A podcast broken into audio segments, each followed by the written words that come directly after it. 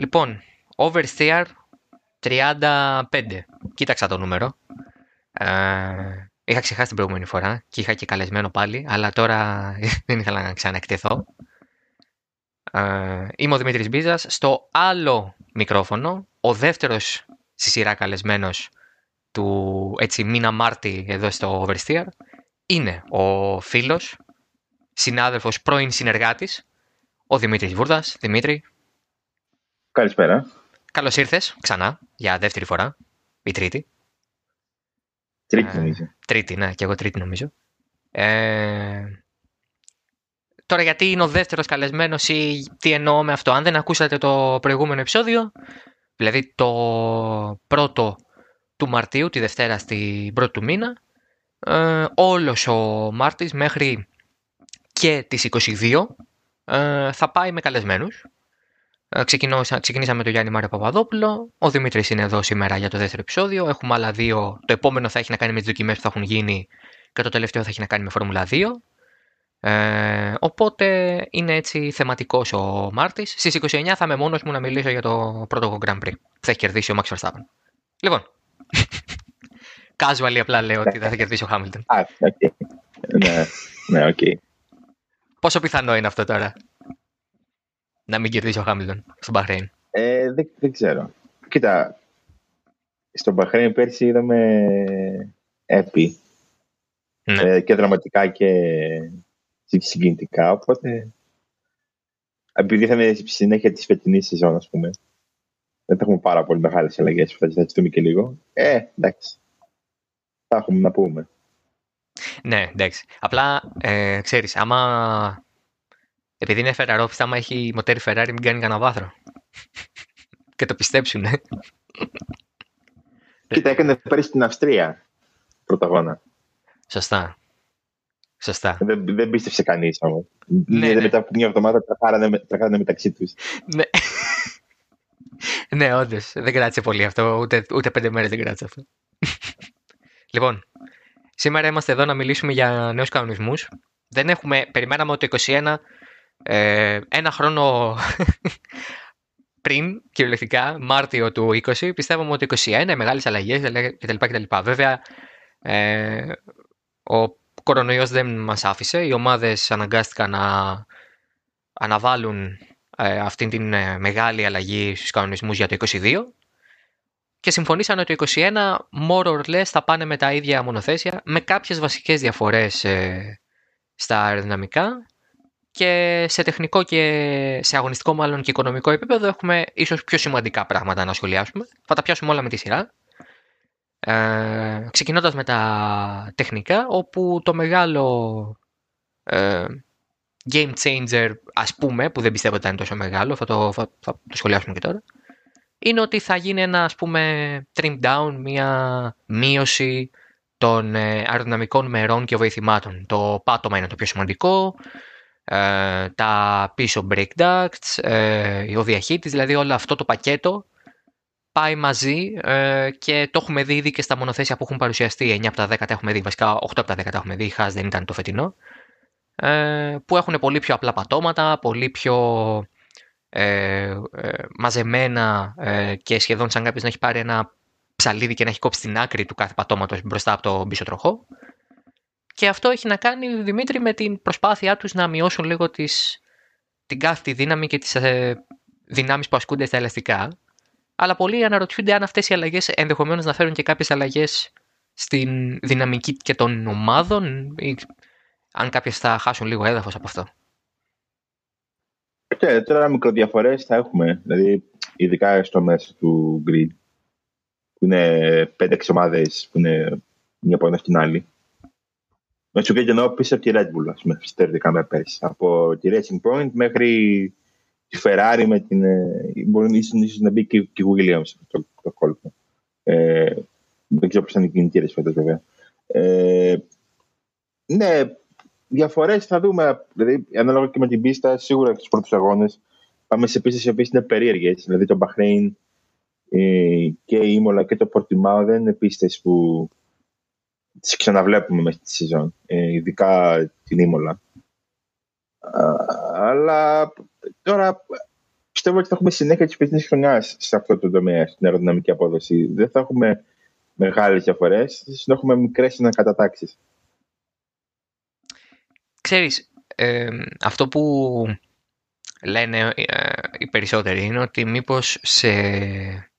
Αυτό που ελπίζουμε όλοι περισσότεροι και αυτό που βλέπω και σαν εικόνα είναι ότι μήπως αυτές οι μικρές, έτσι, αυτές οι μικρές περικοπές επηρεάσουν περισσότερο τις ομάδες οι οποίες βασίζονταν πιο πολύ στην αεροδυναμική. Για παράδειγμα η Red Bull ε, ή ως ένα βαθμό και η Mercedes ή Racing Point, Pavla Aston Martin που έχουν κοινά στοιχεία. Δηλαδή, μήπως οι ομάδες που είναι όλες μαζί σε κάποιο βαθμό ε, και η μία παίρνει στοιχεία της άλλης, ε, θα επηρεαστούν μαζικά. Αν την πάθει δηλαδή η Red Bull, θα την πάθει και η Tauri, λέμε τώρα.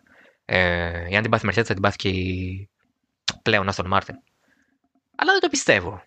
Δηλαδή, ε, πιο, πιο σημαντικό είναι στο μυαλό μου να έχει κάνει η Ferrari πολλή δουλειά στον κινητήρα της παρά να αν θα έχει καλύψει κάπως το χαμένο έδαφος επειδή έχασε κάποια, κάποιες εγκοπές ε, στο πάτωμα και κάποια στοιχεία του διαχείριτη. Καταλαβαίνεις πώς το εννοώ. Δεν, είναι, δεν το βλέπω το ίδιο σημαντικό στη ζυγαριά. Ρε, Πιο σημαντικό μου ακούγεται το ότι η Mercedes έκανε κάποιες αλλαγές στην MGUK, η Ferrari έχει καινούριο θεωρητικά κινητήρα, η Renault, η Honda μάλλον έφερε τις αναβαθμίσεις του 22 και του 21. Κοίτα, ε, σίγουρα είναι πιο σημαντικό, σημαντικό γιατί δεν μιλάμε για χοντρές αλλαγές αεροδυναμικά. Μιλάμε για πράγματα που εντάξει, δεν γίνονται κάθε χρονιά, αλλά μια στις δύο ή τέσσερις χρονιές γίνονται πολύ, πολύ, πολύ σταθερά. Mm-hmm. Ε, Α πούμε, το είχαμε δει με το αποκλεισμό του T-Wing ή με τις αλλαγές που έγιναν ε, με τις με τις, με τις πτέρυγες πριν από το, το 17. Mm-hmm. Δεν άλλαξε κάτι σαν απόδοση των ομάδων. Δηλαδή, αυτό που, που είχε σημαντήσει το 2016 απλώς συνέχισε να ισχύει και το 2017. Ε, δεν ξέρω ε, κατά πόσον οι ομάδες ε, αυτές καθ' αυτές, δηλαδή που εξαρτώνται από τις άλλες, δηλαδή αυτοί που εξαρτώνταν πέρσι ε, πολύ ήταν η Racing Point από την, από την προηγούμενη Mercedes και η Alpha Tauri από τη Red Bull η Aston Martin μου φαίνεται ότι πηγαίνει σε άλλο. Ότι πήρε μια βάση από τη Mercedes και πλέον πηγαίνει σε κατεύθυνση που είναι ξεχωριστή δική της. Mm-hmm. Από εδώ και πέρα. Δεν νομίζω ότι θα επηρεάσουν αυτές οι ομάδες, γιατί αυτές οι ομάδες είναι προετοιμασμένες για τέτοιους κανονισμούς. Πιο πολύ θα επηρεαστεί, ξέρω εγώ, η Renault ή ε, η Alfa Romeo ή η Haas ακόμα, Mm-hmm. Ομάδες δηλαδή δεύτερης και τρίτης κατηγορίας που έχουν μια βάση που άμα λιωθεί χάνεται όλη, όλο το μονοθέσιο. Το με τη Χάς που μόλις άλλαξε οι οικονομισμοί για τα φρένα, έφυγε τα φρένα της. Δηλαδή ξεκίνησε πολύ καλά και σταθερά τα φρένα κάθε χρόνο γίνονταν ακόμα και όλο και πιο χειρότερα. Και... Δεν, δεν νομίζω ότι θα, ότι θα επηρεαστούν αυτές οι ομάδες. Δεν έχουν επηρεαστεί ποτέ σε άλλες αντίστοιχες φάσεις κανονισμών τόσο πολύ ώστε να αλλάξουν οι θέσεις. Mm-hmm. Δηλαδή η Ferrari έχασε κινητήρα και έχασε τόσο πολύ θέσεις. Η Red Bull βελτιώθηκε ο κινητήρα της Honda. Η βελτιώθηκε ο κινητήρα σε σχέση με τη, με, με, με, με τη Renault και βρήκε μέσα στη χρονιά ε, πολύ απόδοση. Και παίζει ρόλο και το ότι φέτος έχουμε και το σύστημα με τα tokens που η κάθε ομάδα ήδη το έχει χρησιμοποιήσει προφανώς, γιατί αυτά τα μέρη που επιλέγεις να εξελίξεις πρέπει να τα έχεις ομολογάρει. Δεν μπορείς να χρησιμοποιήσεις τα tokens μέσα στη χρονιά. Ε, υπήρξε μια διαδικασία, νομίζω πέρυσι το Σεπτέμβριο κάναν μια πρώτη homologation οι ομάδες, ε, ξανά προς το τέλος της χρονιάς και τώρα είναι τελευταία. Δηλαδή, ξέρουμε ότι η Alfa Romeo για παράδειγμα έχει δουλέψει στο μπροστά μέρος. Η Aston Martin που είπες και εσύ πριν, ε, ξόδεψε τα token να, κάνει το, να φτιάξει καινούριο σασί για να εκμεταλλευτεί την αεροδυναμική στο μεσαίο μέρος του μονοθέσιου. Δηλαδή είναι αυτές αυτές οι αλλαγές που δεν πολύ συζητιούνται, δηλαδή τα tokens που πολύς κόσμος μπορεί να μην τα έχει καταλάβει και ακριβώς.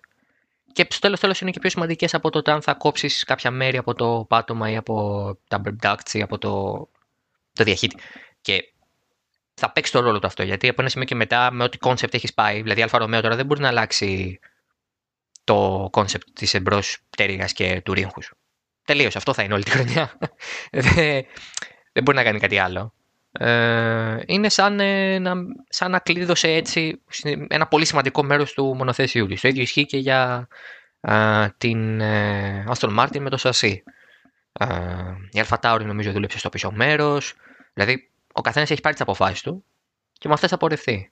Και το πλαίσιο που, στο πλαίσιο που όλα αυτά γίνονται είναι και το πλαίσιο του, της μείωσης των εξόδων, που είναι η άλλη σημαντική αλλαγή. Πολύ σημαντική αλλαγή. Ε, πρώτη στην ιστορία του σπορ. Που είναι το cost cap, που είναι το όριο στους προπολογισμού.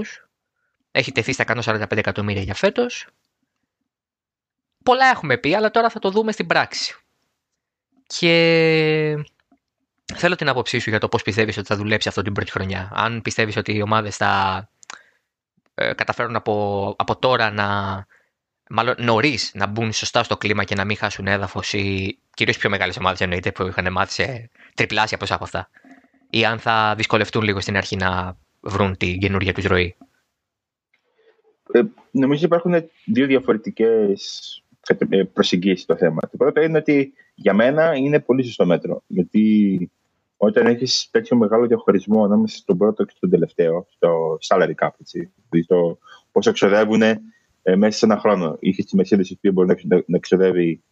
Ε, της Mercedes Ferrari και τη Red Bull, πούμε, που είναι τεράστιοι οργανισμοί που μπορούν να, να εξοδεύουν απεριόριστα ποσά κάθε, κάθε χρόνο, χωρίς να έχουν την ευθύνη του ισολογισμού, γιατί θα πάρουν πρακτικά από τις εταιρείες που εκπροσωπούν στο σπορ.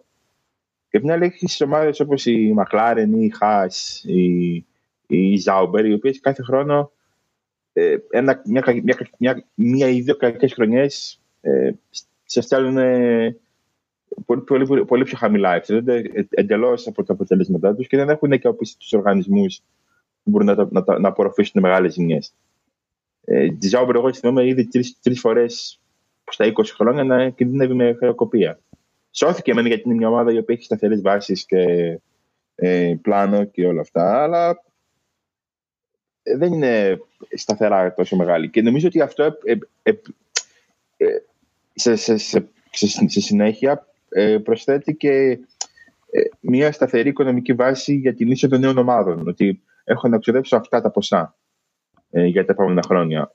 Όχι παραπάνω, απογορεύεται παρα, παραπάνω. Δεν μπορώ να ξεφύγω από, από παραπάνω. Τόσα. Ε, maximum τόσα. Για μένα η πρώτη προσέγγιση είναι αυτή. Νομίζω ότι με βάση αυτή την, την, την προσέγγιση ε, μπορούμε και να και να δούμε ότι υπάρχει μια σταθερή άποψη για το μέλλον τους, τους, τους, τους σπορ. Ότι θα πάμε εκεί, θα κάνουμε αυτά. Ε, τώρα, το κατά πόσο αυτό είναι, είναι κάτι που είναι θεμιτό, OK. Okay, αυτό είναι μια άλλη ζήτηση που εγώ νομίζω ότι δεν, δεν, δεν διαφωνεί ιδιαίτερα. Το ζήτημα είναι ότι με τη μία ή με την άλλη του μορφή το cost cap ερχότανε. Γιατί τα πράγματα ήταν πολύ δύσκολα για την πλειονότητα του grid. Δεν είναι ότι κάνουμε μια αλλαγή για τον φτωχό ή τους φτωχούς δύο συγγενείς. Είναι μια αλλαγή που στην ουσία γίνεται για 7 ή 6 από τις 10 ομάδες. Ε, και με την προοπτική ότι οι επόμενοι ή οι επόμενες που θα έρθουν θα ξέρουν ότι μπαίνουν σε ένα σπορ το οποίο δεν απαιτεί από εκείνες ή από τις μητρικές εταιρείες τους να σπαταλούν υπέρογκα ποσά και πολύ πιθανό να μην βγαίνουν πουθενά. Πόσες φορές έχουμε δει να συμβαίνει αυτό με κολοσσού, όχι με Marussia ή Caterham ή HRT, με BMW, Toyota και Honda. Ε, που ήρθαν, ξόδεψαν και έφυγαν χωρίς καμία πραγματική επιτυχία. Στην καλύτερη κάποιες νίκες και κάποια βάθρα. Η Honda πήρε πρωτάθλημα, αλλά όχι ως Honda τέλος πάντων. Εντάξει, προφανώς και όχι. Επομένως, το, το βλέπαμε ότι θα έρθει. Και πιστεύω ότι τουλάχιστον το έχουν κάνει σχετικά καλά.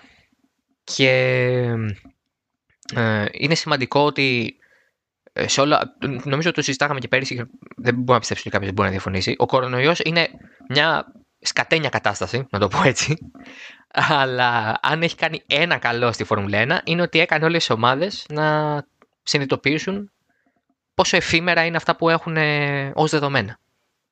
Πόσο εύκολα μπορείς να χάσεις όλα σου τα έσοδα αν δεν τρέχεις πόσο εύκολα μπορείς να χάσεις όλη σου την οικονομική σταθερότητα αν δεν έχεις ε, στέρεες βάσεις ή αν δεν έχεις μια μεγάλη εταιρεία να σε στηρίζει κανονικά ε, μήνα με το μήνα όπως είναι η Daimler για τη Mercedes ή η Red Bull για την ομάδα της Red Bull ή ε, η Stellantis και η Ferrari για τη Ferrari. Και ότι με αυτή τη συνειδητοποίηση νομίζω ότι βάλαν όλη την υπογραφή τους να έχουμε και μειωμένο σε σχέση με αυτό που αρχικά είχε προταθεί ε, cost cap. Ε, είναι σημαντικό αυτό. Δυστυχώς έπρεπε να γίνει με αυτόν τον τρόπο βέβαια. Έπρεπε να γίνει, έπρεπε να γίνει ούτως ή άλλως. Το ότι έγινε, το πώς έγινε ναι, για μένα δευτερεύον για σε αυτή τη μορφή. Ε, η δεύτερη προσέγγιση είναι το κατά πόσο αυτό και θα τηρηθεί και θα ε, εποπτευτεί σωστά από τη ΦΙΑ. Πιστεύω ότι θα εποπτευτεί σωστά. Α, ε, θέλω να δω τις ομάδες να, να, να, το τηρούν, να μην ξεφεύγουν πάνω από το, από το ποσό και να το, να το διατηρούν. Ε, δεν ξέρω τι, αν γίνει μια φορά αυτό, αν κάποιο το ξεπεράσει, ποια θα είναι η αντίδραση. Ελπίζω να, να, πάει, να πάει σωστά. Ελπίζω. Δεν μπορώ να, δεν μπορούμε και να, δεν μπορεί κανείς να υποσχεθεί κάτι για το πώς θα πάει, γιατί εντάξει, δεν έχουμε. Πρόσφατα είδαμε ότι η Ferrari έπρεπε να έχει αποκλειστεί από ένα πρωτάθλημα και. Εντάξει, απλά συνέχισε να, να, να ισχύει με μια ποινή ενός έτους, ας πούμε. Ναι, ναι. Ε, η ποινή για το cost cap ε, νομίζω ότι είχαμε συζητήσει και παλιότερα. Ε, τώρα έχω βρει ένα κείμενο και προσπαθώ να τη διαβάσω ξανά γιατί η πιο βαριά προφανώς είναι ο αποκλεισμός, έτσι. Αλλά υπάρχουν και άλλα ε, και άλλες διαβαθμίσεις στις ποινές. Ε, υπάρχουν οικονομικές ποινές και επιπλήξεις, ε, μείωση βαθμών σε επίπεδο κατασκευαστών ή, ή οδηγών, ε, περιορισμούς στις δοκιμές, αποκλεισμούς από αγώνες. Ε, ή και μείωση του ήδη υπάρχοντος ορίου από, την, ε, από το Cost Cap Administration, από την ε, διαχείριση ας πούμε, του ζητήματος. Και the most serious penalty, which can be used for the most extreme breaches, is exclusion from the World Championship. Εντάξει, προφανώς. Οπότε οι ομάδες ξέρουν ότι ναι, μεν δεν είναι ε, από τα 145 χρησιμοποίησα 146, πουφ, γεια σας. Ξέρουν ότι υπάρχουν ε, ε, επίπεδα τιμωρίας, αλλά θεωρώ ότι θα το αστυνομεύσουν καλά. Και στο τέλος τέλος οι ομάδες ευτυχώς έχουν βρει και μια ωραία διέξοδο για να μην απολυθεί μαζικά κόσμος οι ομάδες οι μεγάλες, έτσι τώρα δεν μιλάμε για τη Χάση, η οποία έτσι κι αλλιώς χρησιμοποιούσε κάπου τέτοια, τέτοια ποσά τα τελευταία χρόνια για να μπορεί να υπάρχει. Μιλάμε για τις Ferrari, τις Red Bull, τις Mercedes αυτού του κόσμου. Η Ferrari, για παράδειγμα, κατεβαίνει στο Le Mans. Ακριβώς για αυτόν τον λόγο. Γιατί έχει λεφτά και ε, ε, προσωπικό που δεν μπορεί να αξιοποιήσει πλέον στο, στη Φόρμουλα 1. Ε, η Mercedes ε, προφανώς διοχετεύει πολύ κόσμο στη Φόρμουλα E ε, όπως και χρήματα στη Formula E. Και η Red Bull ε, πρακτικά άνοιξε ένα ολόκληρο καινούργιο τμήμα με το Red Bull Powertrains, που είναι φυσικά έχει και το Red Bull Technologies σαν brands, αλλά τους αξιοποιεί και μέσα στη Formula 1. Αρκετοί από τους ανθρώπους που δουλεύουν αυτή τη στιγμή στη Red Bull θα πάνε να δουλέψουν στο κομμάτι των κινητήρων από του χρόνου. Όλο αυτό είναι πολύ καλό γιατί μία από τις παρατηρήσεις και, τις, ε, και την κρίνια που μπορώ να καταλάβω πάρα πολύ ε, που υπήρχε για το cost cap είναι ότι ναι, αλλά τόσος κόσμος θα μείνει χωρίς δουλειά. Ε, να που οι ομάδες δεν είναι τόσο χάζες όσο πιστεύαμε. Και, και βρήκαν έναν τρόπο να αξιοποιήσουν το υλικό που έχουν. Και με, και με τρόπο που, που μπορούν να τον, να τον διαχειριστούν κιόλας. Δηλαδή, το ότι μπήκε την Ferrari στο Λεμάνι είναι σπουδαία είδηση για το, mm-hmm. για το motorsport. Ναι. Ε, το ότι η Mercedes θα, πιστεύω ότι θα μπει και εκείνη στο Λεμάν στο τέλος. Γιατί εντάξει, αν μπορούμε να μπαίνουν όλες τι εταιρείες σιγά σιγά, μπαίνουν πολλές ε, θα χρειαστεί να. Ο εγωισμός τους θα, θα θυχτεί, πιστεύω, σε, σε κάποιο σημείο. Ειδικά άμα δούμε ότι φέρει, ξέρω εγώ, Leclerc με τον ε, Sainz ε, πάρουν το λεμόν του 23. και δεν το έχει πάρει, ξέρω εγώ, δικό μου τον Ράσελ, ας πούμε, να, τέτοιο, να, να, να δώσουν την ευκαιρία στο Χάμιλτον να πάρει στο Λεμάν. Δηλαδή, θα έχουν, θα, θα, θα έχουν κίνητρο να μπουν και άλλες ομάδες. Και ε, με αυτή δίνεται ευκαιρία και να προαχθούν και άλλα μέσα. Να είναι λίγο. Γιατί, παλιά, αυτά το που είναι ο κόσμος. Ότι είχε, τελείωνε το, ο ο αγώνα του Λεμάν και, και, και, και ξεκίνησε το Grand Prix στον Καναδά. Μετά από δύο ώρες. Ή στον Ναι. Πακού. Ναι. Αυτά δεν είναι ωραία. Δηλαδή είναι λίγο μικ, μικ, μικρότητα Ναι, όντως. από ότι είναι Φόρμουλα 1. Όχι, τώρα. Καταρχάς, αυτό κάποτε ήταν νόρμα. Να μπορεί να βλέπεις ανθρώπους να τρέχουν ε, σε διαφορετικές κατηγορίες. Ε, ήταν έως και μ, απόδειξη του ταλέντου σου. Να μπορείς να πας από Indy στο Le Mans και από το Le Mans στα Grand Prix. Είναι, ήταν παράσιμο. Ασχέτως αν κέρδιζες παντού ή όχι. Ένα από αυτά να κέρδιζες. Ήσουν ένας versatile οδηγός, ένας ταλαντούχος, ένας ευπροσάρμοστος οδηγός. Δηλαδή, όταν ο Jim Clark πήγε να τρέξει στο Indy και κέρδισε την πρώτη χρονιά, ας πούμε. Ενώ παράλληλα ε, έπαιρνε τίτλο στη Φόρμουλα 1. Εντάξει. Είναι αλλιώς. Μένεις αλλιώς στην ιστορία.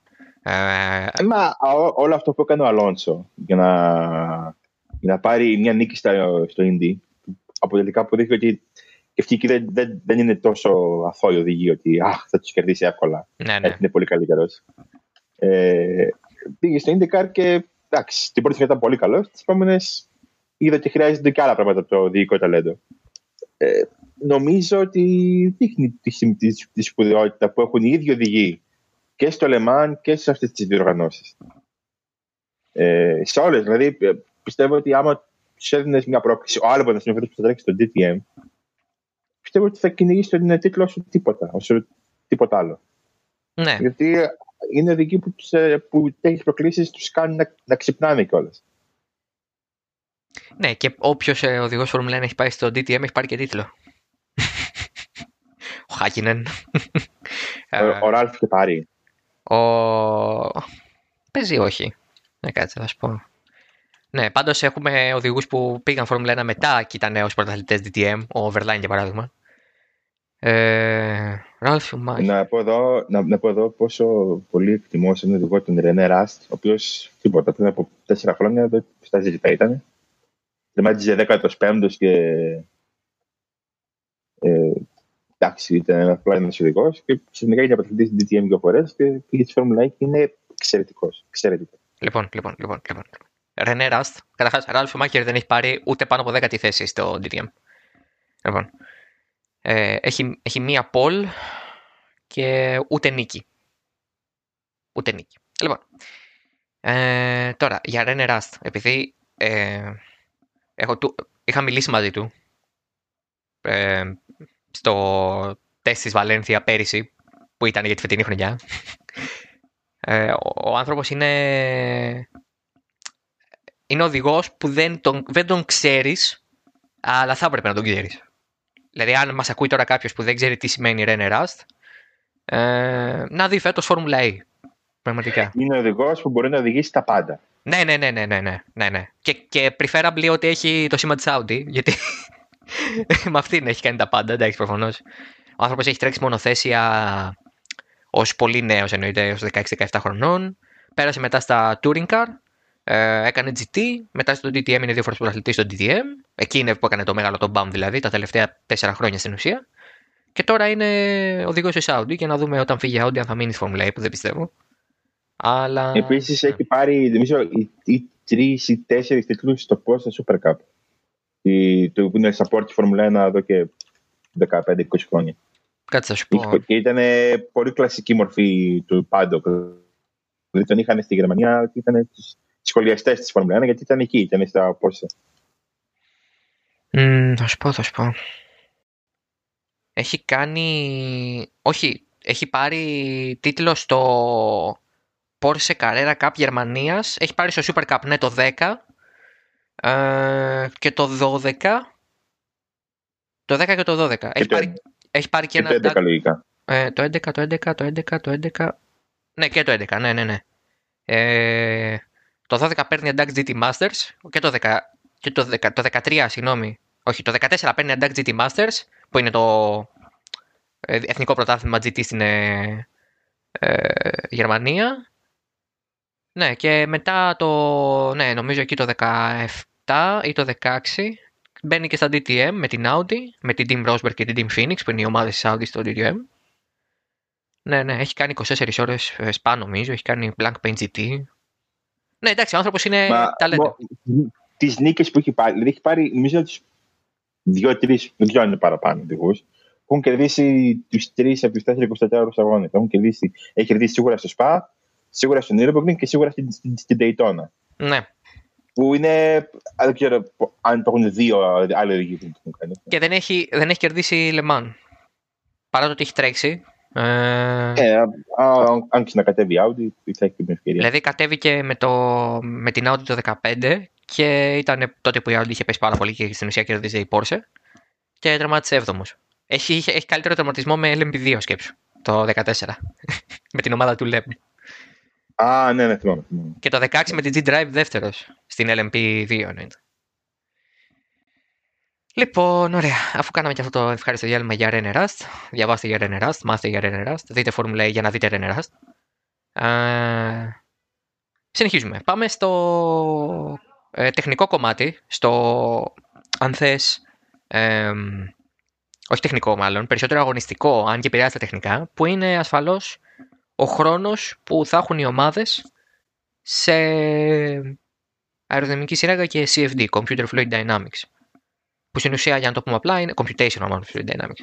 Που στην ουσία είναι η προσωμείωση για τις ε, αεροδυναμικές, για, για την αεροδυναμική του κάθε μονοθέσιου σε ε, software.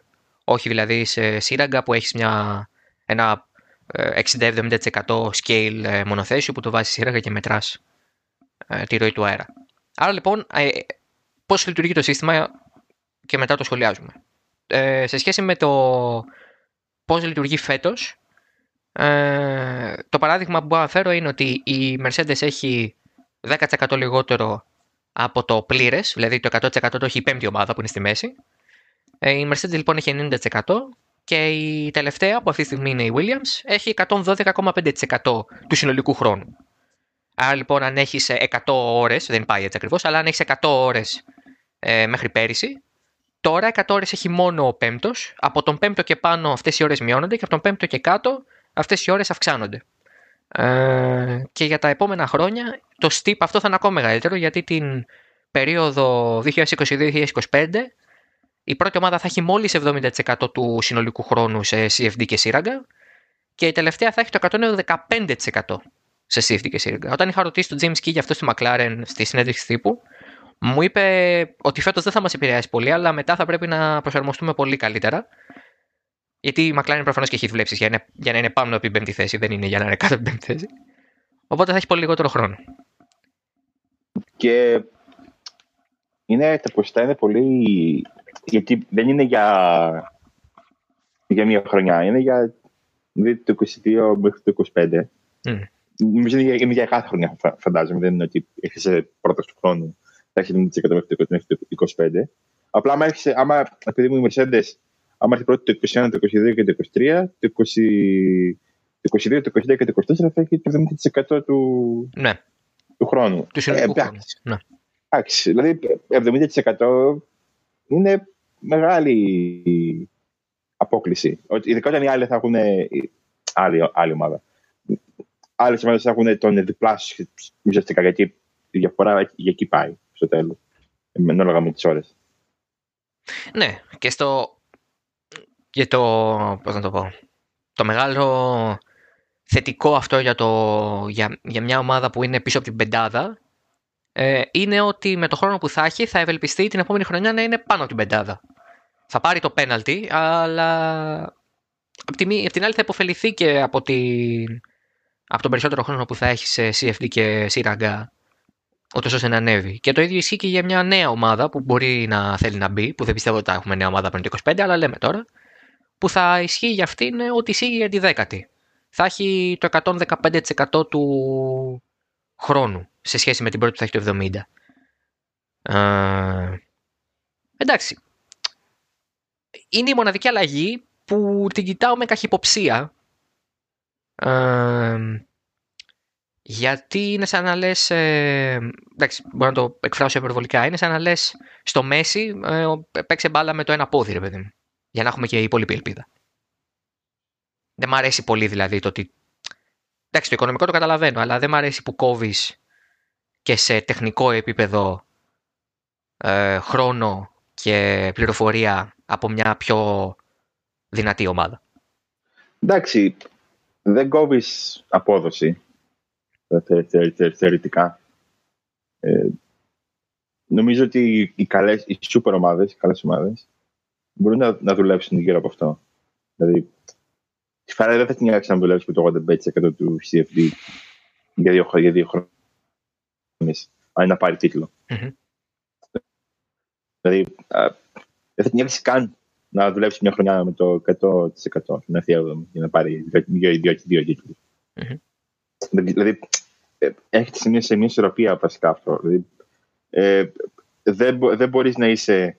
Ε, το, το, το, σου δίνει ένα χέγγιο να, να, να κάψεις μια χρονιά ξέροντας ότι θα βελτιωθείς του χρόνου, για μένα κάπως το φέρνει σε ισορροπία. Ναι. Ακόμα και αν η χρονιά είναι σημαντική, ας πούμε. Δηλαδή, ε, ε, αν, αν ισχύει μακροπρόθεσμα, δηλαδή ισχύει για και μετά το 25, που θα ισχύει λογικά, ναι. ε, θα έρθει σε μια, σε μια κάποια ισορροπία. Δεν θα είναι τόσο.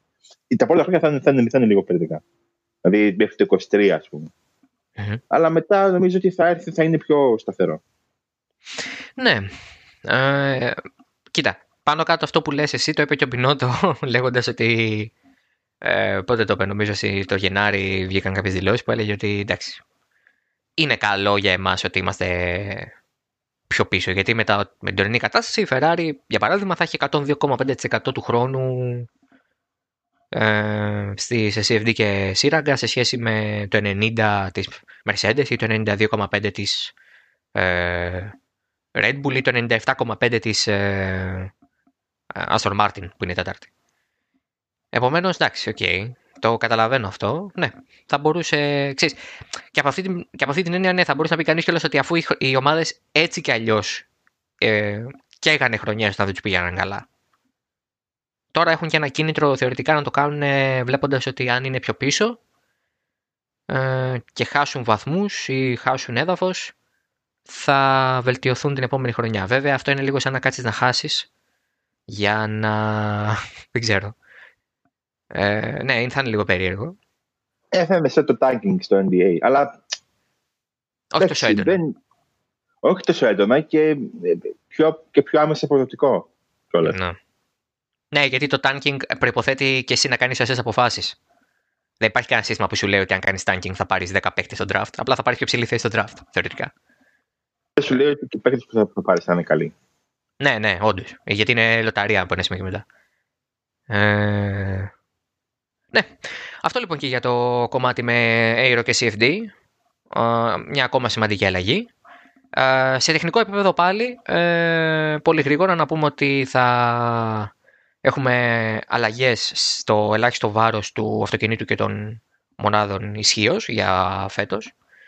Ε, πάμε από τα 746 κιλά πέρυσι στα 752 φέτος και ο, το ελάχιστο βάρος για τις μονάδες ισχύω από τα 145 κιλά στα 150 φέτος. Αυτό είναι στο πρώτο χρόνο 6 κιλά πάνω και σε δεύτερο 5, άρα θεωρητικά τα μονοθέσια θα, είναι, θα μπορούν να είναι μέχρι και 11 κιλά βαρύτερα ε, φέτος, που ακούγεται λίγο ότι είναι 11 κιλά, αλλά με 11 κιλά είναι αρκετά στη, στην ε, Φόρμουλα 1. Ε, σκέψου ότι ένα κιλό καυσίμου είναι 1,5 δέκατο. Ναι, ναι, είναι 1,5 δέκατο. Οπότε, ναι. Και το καύσιμο φεύγει κιόλας. Τα 11 κιλά που θα βάλεις σε μονοθέσιο και κινητήρα δεν θα φύγουν. Δεν θα, ξέ, δεν θα καούν για να φύγουν. Uh, ναι, οπότε γι' αυτό όλοι λένε ότι θα έχουμε πιο αργά μονοθέσια φέτος. Όχι μόνο δηλαδή από άποψη αεροδυναμικής, αλλά και γιατί θα είναι και πιο βαριά και θα πούμε και σε λίγο και για τα νέα λαστικά. Κοίτα, το, το, το, το πιο αργά μονοθέσια δεν λέει κάτι, γιατί πέρσι ήταν τα, τα πιο αργά μονοθέσια που έχουμε δει ποτέ στην Τσέχη Φόρμουλα 1 και ήταν σε περιπτώσεις ε, ίσως και υπερβολικά γρήγορα. Ναι. αν, αν καταλαβαίνεις. Το να βλέπεις να κάνουν γύρους. Τους γύρους που έκανε, λέγαμε εντάξει, δεν πάει πιο κάτω. Πιο κάτω μετά πάει σε, στο όριο του, του ανθρώπινου. Δηλαδή, εγώ στο, στο Μονακό τα δύο τελευταία χρόνια λέω δεν μπορούμε να πάμε πιο, πιο, πιο, πιο γρήγορα. Ναι, όχι. Δεν, δεν ήταν πέρσι βέβαια. Αλλά ε, φτάνουμε και στο όριο. Δηλαδή δεν, δεν χρειάζεται να πάει και πιο γρήγορα. Ναι, όντως. Μπορεί, θα, θα πάνε, τελικά θα πάνε, θα βρουν κάποια απόδοση. Αλλά στο, τώρα, στο μηχανικό που είμαστε τώρα, ε, δεν βλέπω να πήγουν και πιο, και πιο ψηλά. Οπότε το να κατεβάζουμε λίγο για να έχουμε περιθώριο να, να ξαναφτάσουμε λίγο πιο, πιο ψηλά είναι ένα, ε, ένα καλό μέρος να το κάνεις τώρα, Ε, μια ακόμη αλλαγή που εντάξει προφανώς ε, τη γνωρίζαμε από πριν και ότι θα γινόταν κτλ. Είναι ότι η Φόρμουλα 1 και η FIA αποφάσισαν να πάρουν πιο σκληρά μέτρα στο κομμάτι της αντιγραφής μερών από μια ομάδα ε, του grid ε, με δεδομένο ότι αυτό που έγινε πέρυσι με τη Racing Point ήταν πάρα πολύ γεμάτο με controversy και αντιδράσεις η Rose Mercedes κτλ. Ε, στην ουσία η FIA λέει ότι προφανώς και ακόμα μπορείς να, σαν ομάδα να επηρεαστείς από το απέναντι πάλι μονοθέσιο. Αυτό δεν, δεν μπορείς να βάλεις όριο στην, ε, στο ανθρώπινο μάτι. Αλλά υπάρχουν κάποια μέρη ε, τα οποία δεν μπορείς να γνωστοποιήσεις σαν ομάδα με αντίπαλους σου, με άλλους competitors όπως ε, αναφέρεται. Ε, ε, και δεν μπορείς να κάνεις κάτι παραπάνω από το να βγάλεις, ας πούμε, 10 φωτογραφίες και ένα βίντεο. Ξέρω εγώ. Να το πω έτσι απλά. Δεν μπορείς πια να κάνεις αυτό που έκανε η Mercedes με τη Racing Point στην ουσία, αυτό μας λένε. Ε, που η Mercedes ε, έδωσε κανονικότατα στοιχεία και σχέδια και CAD της, ε, του μονοθεσίου του 19 και του 20 στην Racing Point πέρυσι. Δεν υπάρχει αυτό πλέον. Όπως επίσης δεν μπορεί να κάνεις και reverse engineering ε, με τη χρήση εικόνων που θα έχεις πιάσει με 3D κάμερας ή οποιοδήποτε άλλο έτσι software το οποίο θα μπορούσε να αποκρυπτογραφήσει μέχρι και τα τελευταία πιο λεπτομερή κομμάτια ενός αντίπαλου αυτοκινήτου. Άρα λοιπόν, αν είσαι φωτογράφος δεν χάνεις τη δουλειά σου, αλλά αν είσαι software engineer ε, στην ε, Aston Martin, ενδεχομένως να πρέπει να ψάξεις για κάποια άλλη δουλειά ή να, ή, ή να, ή να, να δουλεύεις πολύ περισσότερο. Ναι, και αυτό. Εντάξει, αυτό, Δημήτρη, νομίζω αυτό εντάξει, okay, δεν είναι κάτι που δεν περιμέναμε. Έγινε τόσο χαμός πέρυσι που αν δεν παίρνανε αποφάσεις θα, υπήρξε, θα υπήρχε ξεσηκωμός από όλους. Και θα άρχισαν και, τα, και πιο άμεσες σχέσεις ανάμεσα στις ομάδες. Αυτό που προσπαθούν να αποφύγουν. Υπήρχε μπορεί να μπει και η σκοντερία του τώρα Ρώσο τότε το 2005-2006 που πρακτικά κατέβηκε με το προηγούμενο μας στη σειρά του. Mm-hmm. Λέγανε, όπα παιδιά, εντάξει, είπαμε. Ε, αυτό πήγε να κάνει Racing Point και είπανε, είπανε πάλι, όπα παιδιά, εντάξει, είπαμε. Και είναι καλό να, να, να λέμε, εντάξει, παιδιά, όπα, είπαμε. Μια-δυο φορές τα 15 χρόνια. Ναι, ναι, ναι, εντάξει. Όχι άλλο, ήμασταν. Τεχνικά επίσης ε, ναι, έχουμε νέα ελαστικά. Ε, όσο μιλάμε ψάχνω αυτά θα να τα έχω κανονικά σε ένα, ε, σε ένα PDF ή κάτι. Α, το βρήκα εντάξει. Έψαχνα τη συνέντευξη με τον Ίζολα ε, που, που, που, μου είχε πει για τα ελαστικά. Ε, ναι. Προφανώς πήρε μια πολύ... Είχε πάρει τότε και ακόμα παίρνει, δηλαδή δεν είναι ότι είχε αλλάξει στάση του. Μια πολύ αμυντική στάση, ότι εντάξει ρε παιδιά, ναι, έχουμε παράπονα για τα ελαστικά του 21, αλλά εντάξει, οι άνθρωποι είχαν τα setup από το, τα, με τα ελαστικά του 20. Όταν θα τα δουλέψουν και θα δουν με το σωστό setup για αυτά τα ελαστικά πώς λειτουργούν, θα είναι ευχαριστημένοι. Προφανώς οι αλλαγές δεν είναι τεράστιες. Ε, είναι τόσο όσο γιατί είχαμε και κάποια tire failures πέρυσι, τα οποία δεν ευθύνονταν σε debris, σε άτσαλα περάσματα από curb. Ήταν ξεκάθαρα φθορά στο Silverstone για παράδειγμα με, το, με τα δύο Mercedes. Ε, και οι αλλαγές αυτές θα φέρουν, θα φέρουν ως ε, επακόλουθο μειωμένη πρόσφυση και θα, ουσιαστικά θα συνεισφέρουν και στο ότι θα είναι λίγο πιο αργά τα αυτοκίνητα μαζί με τις υπόλοιπες αλλαγές. Δεν θα υπάρχει το ίδιο grip, τα ίδια επίπεδα grip. Και on top of that ε, έχουν ήδη βγει οι, όλες οι επιλογές για τα set που θα έχουν οι ομάδες και τις γόμες που θα έχουν οι ομάδες για το 21 είναι όλα pre-arranged δηλαδή, δεν υπάρχει κάτι που μπορεί να κάνει κάθε ομάδα για να το αλλάξει αυτό. Σε συνέχεια του περσινού μοντέλου που ουσιαστικά η Pirelli έδινε σε όλους ε, αν δεν κάνω λάθος, 8 σετ του πιο μαλακού, ε, 3 του μεσαίου και 2 του σκληρού. Συν το Q3 σετ. Ναι, ναι, ναι, ναι, ναι, ακριβώς. Εντάξει. OK. Okay. Εντάξει, εγώ διαφωνώ σε αυτό, αλλά τέλος πάντων. Διαφωνείς Δεν- με, τη, με τις προεπιλεγμένες ε, γόμες, εννοείς. Ε, ναι, γιατί αν κα- κάτι με ενδιέφερε πάρα, πάρα, πάρα, πάρα πολύ τις πέμπτες πριν τους αγώνες, τις τετάρτες πριν τους αγώνες, ήταν να δω τις επιλογές. που ξέρω εγώ είχε η Ferrari. Κοίτα, έχουμε γλιτώσει βέβαια 22 φέτος άρθρα. 23. ε, που, εικο- εικο- ναι, στα 23 άρθρα. Που λένε ότι, α, κοίτα, κοιτάξτε τι επιλέξαμε. Ναι, Που- ναι. Ε, Οκ, ναι, οκ, σε καταλαβαίνω τι λες. αλλά, οκ. Τέλος πάντων, Αλλά σε μια μορφή ποικιλομορφίας, το περίμενα κάπως πιο. Δηλαδή, περίμενα περισσότερα. Να... Νομίζω ότι ε, αυτό έπιασε πολλές ομάδες πέρυσι απροετοίμαστες. Ειδικά ε, στο, στη Βρετανία, στο δεύτερο αγώνα. Τρέχανε, κάνουν πέντε γύρους με την ε, πιο μαλακή γόμα και δεν, δεν, δεν, δεν άντεχε άλλο στον αγώνα. Μμμ. Ε, φοβάμαι ότι αυτό θα τους πιάσει και φέτος. Πιστεύω ότι θα έχουμε και τέτοια. Δεν ξέρω αν το κάνουν επίτηδες ε, εξαιτίας αυτού. Αλλά δεν μου, πο- δεν μου πολύ άρεσε πες την εικόνα. Που ε, απλά έβλεπες μονοθέσει για να πηγαίνουν πιο αργά από ό,τι έπρεπε για να, Ναι. για να σώσουν ελάστιχα. Ε, θεωρητικά με τη νέα σύσταση των ελαστικών δεν θα το κάνουν αυτό. Υποτίθεται ότι θα είναι πιο ανθεκτικά. Ενδεχομένως δηλαδή. να Ναι, το απλά, καλύψουν. απλά οι, οι πέντε γόμες υπάρχουν ακόμα και μια λάθος επιλογή. Αν, αν κάπου δεν λειτουργεί η μία από τις τρεις γόμες, Ναι. θα έχει κατευθείαν μειονέκτημα. Α, ναι, αυτό εννοείται. Και αν δεν λειτουργεί, δεν έχει και χρόνο να το διαπιστώσεις, Δημήτρη, φέτος. Τι καλά, τι ωραία, ε. Πολύ ωραίο αυτό. FPN, Αυτό αντίθετα 60 μου- λεπτά. Αυτό αντίθετα μου, μου, μου αρέσει πάρα πολύ. Όχι γιατί θα μου δοθούν πάρα πολλοί ώρες που θα περνάω μπροστά από την τηλεόραση.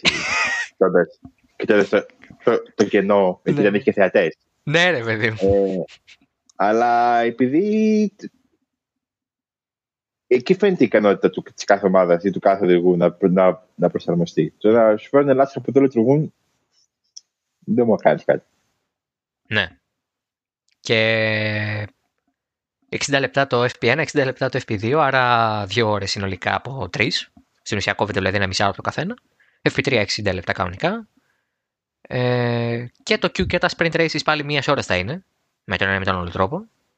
Ε, και σε περίπτωση που έχουμε sprint race θα έχουμε και μόλις ένα FP practice session την Παρασκευή και το άλλο θα είναι κατακτήριες. Για το... Η καταρχήν καταρχήν θα είναι την Παρασκευή το απόγευμα. Ναι, φαντάζομαι. ναι, ναι. Θα έχουμε FP1 στην ουσία, ε, Q για το sprint race, FP3 το πρωί του Σαββάτου, sprint race το μεσημέρι και την Κυριακή αγώνα. Αυτό, καλά, αυτό θα είναι... Για τα, για, τα, για τα LOLs, αυτό θα έπρεπε να γίνει σε title decider. Να μην, το, να μην πούν ποτέ θα γίνει. Να έχουν Να, δύο... ε, έπρεπε, ε, έπρεπε να το πάνε full Formula, Formula E και να το βάλουν ε, να το ψηφίσει ο κόσμος. Ναι, ναι, ναι, ναι, μπράβο, μπράβο. Ε, να, να βάλουν ρε παιδί μου δύο αγώνες στην αρχή της σεζόν εκεί πέρα που δεν, δεν μπορεί να κρυθεί κάτι τρομερό. Και να αφήσουν ένα πασπαρτού. Και όποτε είναι να κρυθεί πρωτάθλημα, να το χώσουν μέσα. Α, ναι, ξέρω εγώ, να το πούνε Παρασκευή πρωί. Α, ναι. Στο, στο debrief. Στο debrief. Ναι. Στο, να βγει κατά το FP1, στο FP1 να βγει. Παιδιά, ξεχάστε ότι, ότι, ότι ξέρατε. Πάμε για sprint race αύριο. δηλαδή, έτσι γίνεται Liberty Media. Αν θες να κάνεις θέαμα, δεν το ανακοινώνεις από το Μάρτιο. Το αφήνεις ε, φλού. Κοίτα, από ό,τι έχω δει θα είναι Μόντζα, Ναι, Σαο Πάολο και Καναδάς. Σαο Πάολο και Καναδάς. Ε, Εγώ δεν ξέρω. Το Ε, Σαο Πάολο είναι λίγο περίεργο. είναι πολύ αργά μωρέ φέτος. Δεν, μπορεί, δεν πιστεύω. Ε, προηγούνται πολύ περισσότεροι αγώνες που θα κρυθεί το πρωτάθλημα. Ε, δεν ξέρω αν είναι και τα τρία αυτά, να ξέρεις. Γιατί μίλησα. Δεν είναι, δεν είναι τελεσίδικο, φαντάζομαι. Δεν είναι τελεσίδικο καθόλου. Είναι τελεσίδικο ότι θα γίνει, παιδιά. Εντάξει, τώρα μην τρελνόμαστε. Δεν χρειάζεται να είσαι ρεπόρτερ ή δημοσιογράφος για να το καταλάβεις. δεν υπάρχει ούτε μία ομάδα που να έχει πει δεν της αρέσει η άποψη. Ή, απο, ή αυτή η ιδέα, μάλλον. Κάποιοι οδηγοί που, το έχουν, που έχουν αντιταθεί δεν σημαίνει τίποτα. Δεν, δεν, δεν είναι αυτοί στο τραπέζι της, που που γίνονται οι ψηφοφορίες, ε, ούτε μπορεί να επηρεάσουν τις ομάδες τους. Ο Φέτελ, για παράδειγμα, που είπε ότι α, είναι πολύ artificial και τα λοιπά και δεν μου αρέσει και τέτοια, ε, δεν, δεν θα επηρεάσει την Aston Martin. Η Aston Martin θα ψηφίσει να γίνει κανονικά. Δεν θα... Υπάρχει μία ομάδα που αντιτίθεται. Δεν ξέρω ποια είναι, αλλά εικάζω ότι είναι η McLaren. Ε, δεν είναι σίγουρα η Mercedes που πιστεύω ότι ήταν αυτή, γιατί είπε μετά το Wolf ότι ναι, παιδιά, εννοείται θέλουμε. Γιατί ε, λειτουργεί σε όλες τις άλλες σειρές αγώνων που, Ναι, ναι. που, που συμμετέχουμε. Και που εννοούσες δηλαδή το, το DTM. Ναι. Ε, και δεν είναι το reverse grid που, είναι, που αυτό απεχθανόταν. Όχι μόνο η Mercedes, οι περισσότεροι νομίζω. Οι, οι περισσότεροι πια, οι περισσότεροι δεν τους άρεσε στην ουσία, γι' αυτό δεν προχώρησε. Νομίζω είναι η McLaren που λέει όχι, αλλά δεν το έχω σίγουρο, οπότε δεν το λέω σαν πληροφορία, το λέω σαν αίσθηση περισσότερο. Ε, Εγώ σαν αίσθηση θα πω, θα πω ότι είναι μάλλον, μάλλον η Alpine, αλλά δεν, δεν ξέρω ακόμα. δεν ξέρω. Ε, Σίγουρα όταν ψηφίσουν θα, θα υπάρξει κάποιος που θα πει. Θα βγάλει το ρεπορτάζ και θα πει ποια ομάδα ζητάχθηκε. Ε, Ο, ο, ο, ο, ο, ο, ο, ο γνωστός Νοτιοαφρικάνος, Ολλανδός, Βέλγος, τι είναι, δημοσιογράφος. δεν είναι Γερμανός. Όχι, ε. Α, είναι απλά Γερμανό. Γερ- Έχει Γερμανούς προγόνους και απλά γεννήθηκε και μεγάλωσε στην Νότια Αφρική, ας πούμε. Γιατί ναι, το, κάτι τέτοιο. το ονοματεπώνυμο που έχει δεν, είναι, Ναι, ναι, ναι. δεν προσυδειάζει και σε Νοτιοαφρικάνο Ναι, ναι, ναι. τύπου Βρετανό Νοτιοαφρικάνο, ξέρεις. Από Βρετανική. Ή Ολλανδό. Κοίτα, μένει, μένει, στο, μένει στο Βέλγιο και λέει ότι είναι Νοτιοαφρικάνος. Και Οπότε- έχει, και έχει beef με γνωστό διευθυντή Βρετανικής ομάδας. Ναι, να ναι. μην είμαι μπροστά Δεν σε ξέρω- αυτό. Ε, Μα να μην είμαι Άκουσα. μπροστά σε αυτό. ήταν, ήταν λίγο περίεργη η φάση. Ήταν λίγο περίεργη. λοιπόν, καλά τώρα δεν, δεν έχουν καταλάβει τίποτα εκεί. Α, δεν μπορούμε να πούμε κιόλας γιατί δεν θα ήταν σωστό.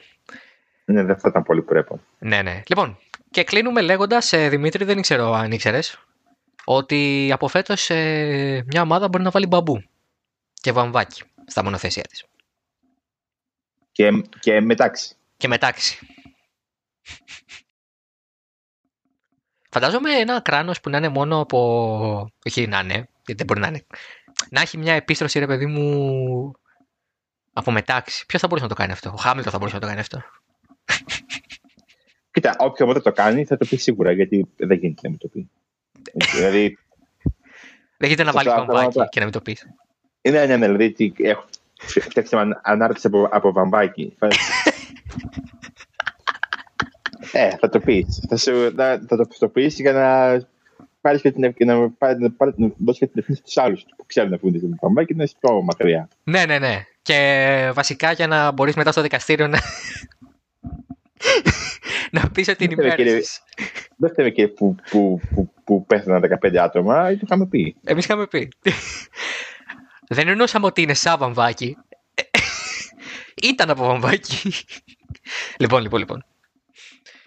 Ε, δεν μπορώ να φανταστώ πώς θα χρησιμοποιηθεί το βαμβάκι, το μετάξι και το μπαμπού σε μονοθέσιο Φόρμουλα 1. Γιατί αυτά τα Στις ε, στολές, στο, στα μαξιλάρια στο, στη στολή των οδηγών, στη, στο cockpit των οδηγών. Κοίτα, φαντάζομαι ότι θα μπορούσαν να αντικαταστήσουν κάποια μέρη που είναι από Afrolex. Ε, λίγο πιο δίσκαμπτα δηλαδή υλικά, για παράδειγμα, όπως είπες, ναι, σωστά, στο, στα καθίσματα ίσως. Από βαμβάκι, που είναι, Δε- δεν ξέρω μετά το ατύχημα του Γκροζάν πέρσι. Επειδή είναι αν είναι έφλεκτο. καλό, ναι, αν είναι καλό να βάζουμε τέτοια προϊόντα Ναι. στο, στο μονοθέσιο. Νομίζω Το- θα χρησιμοποιηθούν ε, σε, δι- σε, σε, μέλη, σε, στον καράζ κάπου, στο, σε τέτοια πράγματα. Στις κουβέρτες. Ναι, Δηλαδή ναι. δεν δεν- δεν βλέπω. Θα, ότι να μπορούσε, είναι- θα μπορούσε να είναι από μπαμπού... Τι να σου πω. Οι κολόνες ε, στο pit wall. Να μην είναι- Ναι, κάτι τέτοιο ρε παιδί μου. Δηλαδή μου φαίνεται πολύ, πολύ, περίεργο, πολύ δύσκολο να, να μιλήσω για ελληνικό συμπαρά. Να βάλουν τόσο έφλεκτα υλικά σε μονοθέσια. Δηλαδή, αν Ναι. δεν είχε γίνει του, του Γκροζάν, κάποια μάπα θα προσπαθούσε να κάνει κάτι. Αλλά Ναι. εσύ, εσύ, εσένα κοιτάμε χάσει. Αλλά Φρένα από μπαμπού. φρένα από, ναι, και εγώ φρένα από, από βαμβάκι. Ναι, με, ναι. με αυτά που έχετε, καλύτερα θα είναι. ναι, σίγουρα, σίγουρα. Τι εννοείς. Αλλά ναι, ρε παιδί μου, ναι, εντάξει, δεν, δεν, δεν πιστεύω. Μπορείς να μου πεις πού θα βάλουν Ελληνάρι. Τα, στις μπαλάκλαβες. Ποιος θα σκέφτηκε αυτά ο Χάμιλτον; Λινάρι. ναι, δεν είναι πολύ. Δεν είναι πολύ... δεν- δεν. Λινάρι. Εμένα, εμένα μου αρέσει που το έχουν ονομάσει green materials. Δεν, δεν, δεν λειτουργούν κάπου, δεν προσφέρουν πουθενά. Επίσης θα έχουμε βιομηχανική κάναβη, Δημήτρη. Σωστό και αυτό. Βιομηχανική κάναβη. Legalize. Εντάξει, για κάποιους οδηγούς. Για, για κάποιους οδηγούς, ναι, σίγουρα θα χρειαστεί. Ε, χρειάζεται και για εμάς, ίσως, όταν τους βλέπουμε. Εσένα κοιτάμε, Νικήτα μαζεύει. ναι, για να, ναι, για να ρημούει λίγο το μέσα μας. Ναι. Αλλά, οκ. Okay. Δεν ξέρω τι. Μου θα βάλουν στα καύσιμα. Ναι, ναι, σε ένα και ένα στο. Πατάς ένα κουμπί και μας φρένει από πίσω, πούμε. Μάριο Καρτ, πετάει λάδια, μπαλόνια. ναι, δεν, δεν, δεν, δεν, δεν, δεν ξέρω. Θα πρέπει να βάλω, πρέπει να πω στο Βέζο να το κάνει explicit τώρα. δεν έχουμε πει τίποτα κακό, απλά πρέπει να γίνει explicit για user discretion ή κάτι τέτοιο, δεν ξέρω. Και θα είναι rated για drug reviews. το, το, παρακάτω, το, το παρακάτω πρόγραμμα έχει χρήση ναρκωτικών, βίας και σκληρής γλώσσας. Αφού τελειώσαμε λοιπόν με τις ε, αλλαγές, να σε ευχαριστήσω πάρα πολύ που ήρθες. Εγώ ευχαριστώ και την πρόσκληση. Ε, ελπίζουμε να, αυτό το επεισόδιο να ήταν πέρα από αυτό το, το τελευταίο κομμάτι που ήταν of no value. Ε, ελπίζουμε τα υπόλοιπα 45-46 λεπτά να σας βοηθήσαν να καταλάβετε καλύτερα τις αλλαγές των ε, κανονισμών για φέτος.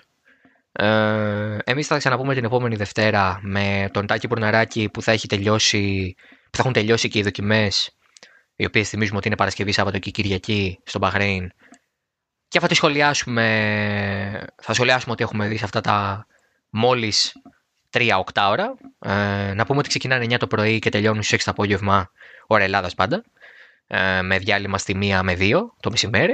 Ε, αυτά. Συνεχίζετε να ακούτε halftone.fm και Oversteer, Spotify, Google Podcasts, Apple Podcasts, ε, φυσικά και στο halftone.fm ε, στον, ε, στους player που μπορείτε και να κατεβάσετε κάτι επεισόδια. Αυτά. Τα λέμε σε μια εβδομάδα και μέχρι τότε, γεια σας.